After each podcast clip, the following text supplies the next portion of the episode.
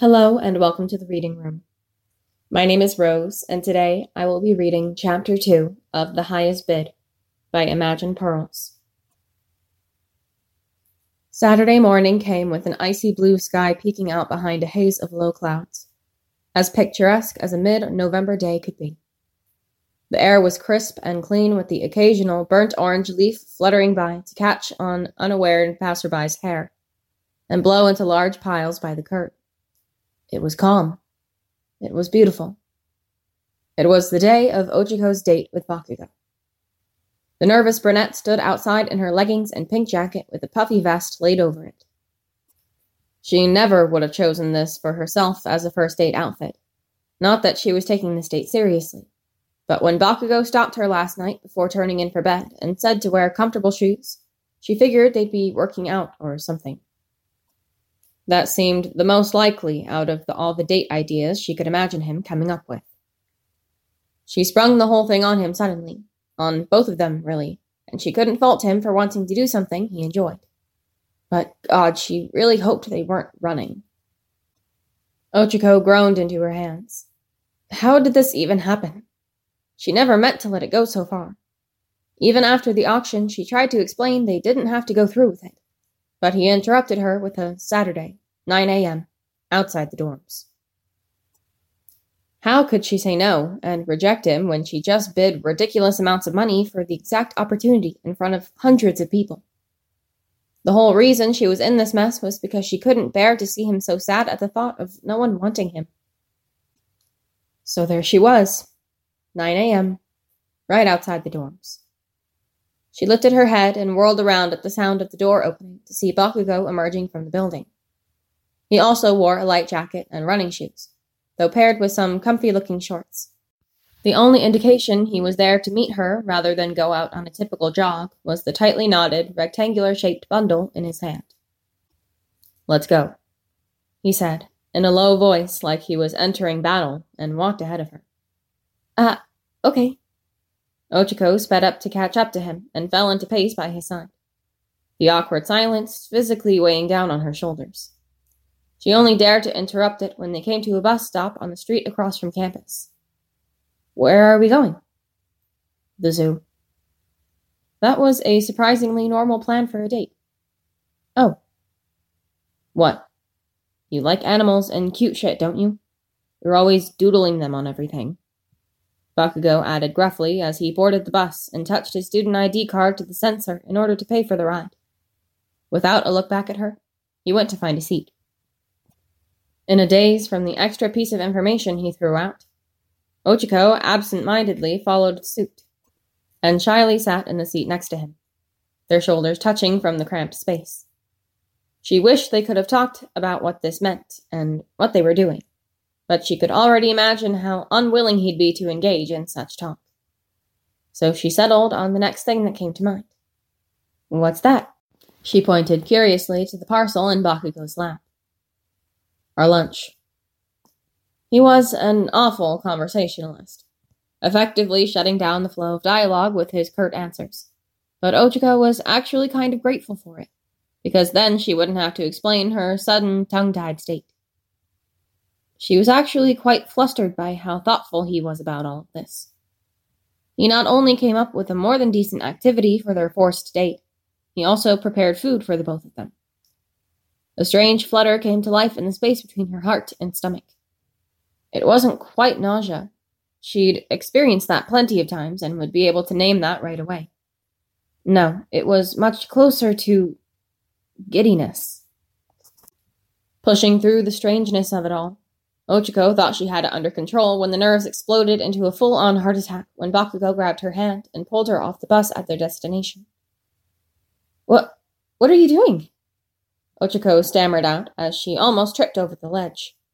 Her brain was pretty much shutting down and forgetting how to send the proper signals out to the rest of her body. "You're supposed to hold hands on a date," Bakugo explained, like he was imparting some kind of exclusive knowledge upon her. "Unless Shitty Hair lied to me, that fucker," he muttered, just loud enough for her to hear, and his face darkened murderously at the very real possibility. Was she understanding this right?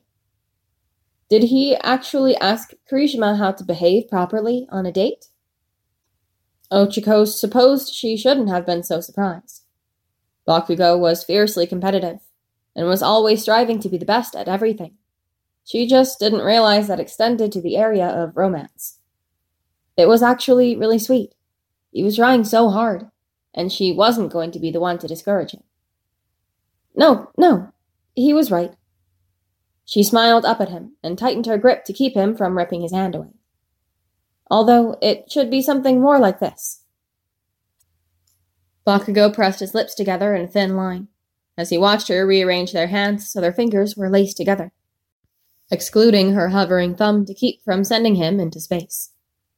When she was done, he held their joined hands up to his narrowed line of vision for inspection. How do you fight if you're holding on to someone like this? Only Bakugo would care about a split-second delay in entering a brawl. Ochako shook her head in amused disbelief. How about we just agree to let it go at the first sign of danger? He gave an imperceptible nod in response, taking it much more seriously than she, and continued to drag her to the admission stand. I can pay for my ticket. Shut up. I'm supposed to pay. Ochako let him carry out his duty, and wondered just how much Kirishima had advised him on, and whether she should be worried. With their entrance wristbands now on, they walked through the gates together. Overriding her earlier nerves, Ochako found herself getting genuinely excited. Bouncing on the balls of her feet, she was so ready to dash off and start enjoying the first exhibit she reached, but Bakugo was having none of it. He picked up a map and immediately began to draw out the most effective plan for visiting as many animals as possible. Listen up, cheeks. The only way to see both the baby giraffe at 10:15 and the hippos playing at 10:30 is if we split up and then regroup to report on them. This isn't a mission, she laughed. There's no need for all that. Just enjoy yourself. That's what I'm fucking trying to do, woman, he growled out, and studied the paper for a better route. Right, because that's the face of a person having fun, she teased, and then tugged at his hand to try and get him to follow her to the path on the right. Just follow me. Do you even know what's over there? His feet moved reluctantly. Nope, that's the fun of just walking around. What's so great about going in blind? If you would just chill your Baku rage for a second and come with me, maybe you'd find out. He scowled at her choice of words and was about to argue back when she stopped him with a, or I guess I could always just float you and carry you around like a balloon. Vehemently hating the thought, Bakugo begrudgingly let her lead. Though he sulked for the first couple of minutes, going on about how they really should have turned into the safari zone instead of the aviary, he stopped once they started to feed the birds. Not because he came around to ditching the plan, but because he got caught up in trying to attract more of the tiny things with his cup of nectar compared to her. She won despite never having formally agreed to the contest. We're not going until every one of those fuckers come to me, he seethed as they threw away the empty containers, while she dropped hers in the designated garbage can. He crushed and exploded his. Sir, we're going to have to ask you to leave. You're scaring the birds. And the children. Ochako laughed and pulled a glowering Bakugo out of there before he committed to any irreversible damage. They saw elephants and snakes and penguins, all while still holding hands. If any outside observers noticed any sort of awkwardness between the two of them, it didn't show. In fact, the two high schoolers joked and bickered like a long-term couple would, such as when they ended up spending an inordinate amount of time watching the sea otters floating on their backs, much to Bakugo's annoyance. Can we go already, cheeks? He huffed. But they're so cute! Look at their adorable, fluffy faces! Her voice went up to octaves she didn't think was possible. Do you spend this long staring in the mirror every day? Your face is just as round as theirs. Let's go! Though she was thoroughly glaring at him now, Ochako had to admit she was actually having a lot of fun. Like, way more than she ever imagined she would in a casual setting with him. They never really had a reason to hang out one-on-one before. Ochako found that she didn't really mind it, and she hoped that he felt the same. He was no longer grumbling about how they should really be following the schedule, and even showed interest in some of the animals. If a feral grin at the prospect of a showdown with a gorilla could count as interest. Time flew by quickly with just how easy it was to be around him. Bakugo, everything looks so delicious. Ochiko's eyes practically doubled in size and sparkled as she salivated over the meticulously packed bento in front of her. The content of the box lured her in easily, especially since it was her audibly growling stomach that made them stop for a break in the first place. Luckily, there were picnic tables not too far away, according to Bakugo's handy map. He just had to point out he was right for grabbing one in the first place. You think I'd subject myself to shitty food? Hell no. Well, no, but it's incredible that you made it all. If you're just going to insult me, don't eat. Only you would take offense at a compliment. Ochako laughed teasingly and swatted his hand away from taking the food back. Thank you for the food. She swore she saw a look of pride on Bakugo's face as she hummed in content at the first bite, but it was gone by the time she took notice. It was moments like those, the lingering looks, that made Ochako stop and wonder what exactly was going on. Was this an outing between two friends? A social obligation due to the nature of the auction? Or could it be... If someone were to ask what she thought of Bakugo before that day, Ochako would have described him as an admirable peer and pretty unobtrusive dorm mate. She certainly never considered him as anything but a platonic friend, if even that. But as a potential boyfriend? No. She was getting ahead of herself. Nobody asked such a thing, and Bakugo was just fulfilling his part of the deal. Reorienting herself in reality, Ochako chose to focus on the present. Just enjoying yummy food with the surprisingly good companionship of the blonde across from her.